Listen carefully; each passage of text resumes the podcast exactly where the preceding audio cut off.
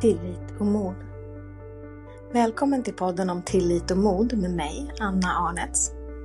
En plats att reflektera över djupet och vidderna inom oss.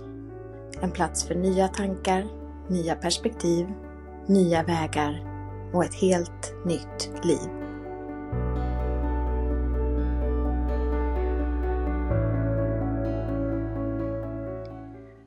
För några år sedan när jag var i en ganska jobbig och tung period. Det var utmattning och ensamstående med små barn och hela livet som behövde jongleras.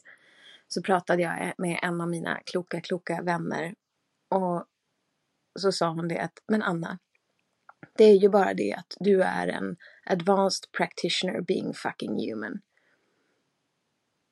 Och det här vände liksom upp och ner på det som jag gick och kände jag kände mig överväldigad, eh, gärna lite misslyckad med alla det här känslokaoset också.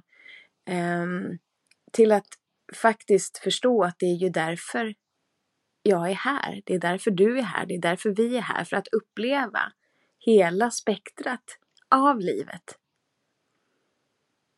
Det finns inget liv som bara är glädje och solsken och lätta dagar och medgång.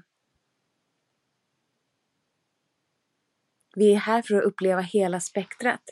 Och om vi kapar eller försöker kapa det jobbiga så kapar vi också det härliga, det lätta, det roliga.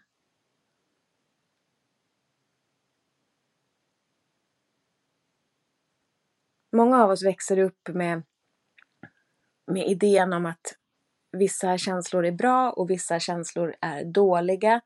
Och de dåliga ska vi inte ha eller i alla fall inte uttrycka. Och det här gör ju att det byggs upp inne i oss.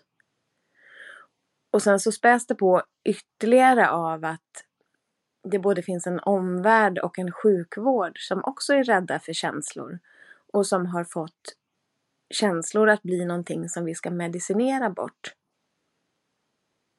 Under hela min utmattning, så i stort sett varje gång jag kom till läkaren, så fick jag frågan om jag inte skulle ha antidepressivt.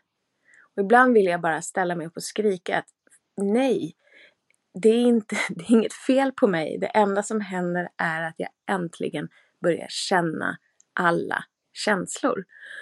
Och när man inte har gjort det på länge så blir det det blir lätt kaotiskt.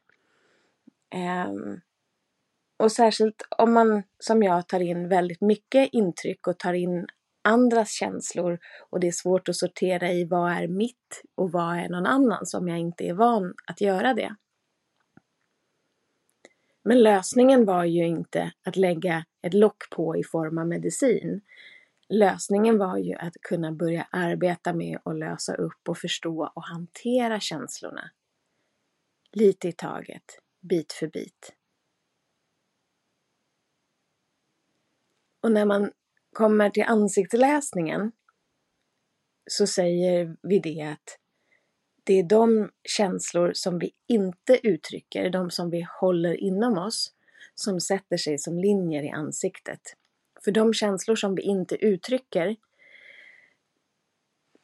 verbalt eller låter oss känna eller gå igenom kommer vi då hålla i oss och när vi håller känslan i oss så, så finns det miner kombinerat med en känsla. En, en ilska som jag håller inom mig kommer få mig att göra miner istället för att låta orden eller rörelserna eller gesterna komma ut ur kroppen. Så de känslor och de händelser som vi bearbetar och släpper taget om, de sätter sig inte i ansiktet. Men de vi håller inom oss, de gör det.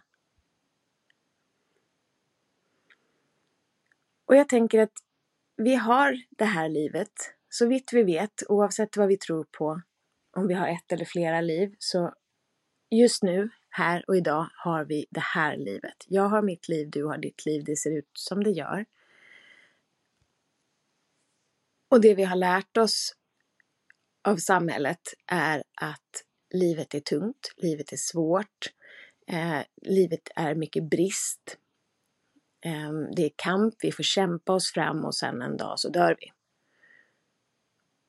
Och där någonstans tänker jag att vi har missat hela poängen. Det är inte meningen att det ska vara kamp. Eller att vi ska känna att vi sitter fast eller hålla saker inom oss. Utan släpp taget om det som är i. Förändra det yttre där du kan. Och bara för in så mycket glädje i livet som det bara går. Och glädjen behöver inte vara det stora. Det kan vara det lilla, lilla, lilla. Eller magin. Magin kan vara snöflingan eller ljuset när solen går ner eller när himlen färgas rosa eller regndroppar på ett klädsträck. Att titta in i, i en öppen eld, det kan vara så litet och så enkelt. Och så lär vi oss att när saker är jobbiga så är det där vi fokuserar. Istället för att se att vi kan gå och låta det jobbiga och det härliga få gå hand i hand och existera samtidigt bredvid varandra. Och att om en jobbig händelse händer en dag så blir inte det en jobbig dag. Utan det är fortfarande en bra dag med en jobbig händelse.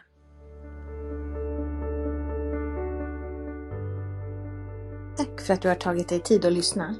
Jag hoppas att mina tankar har väckt nya tankar i dig och att du genom att reflektera över vad de väcker i dig sprider nya ringar på vattnet runt omkring dig. Med all min kärlek från mig till dig.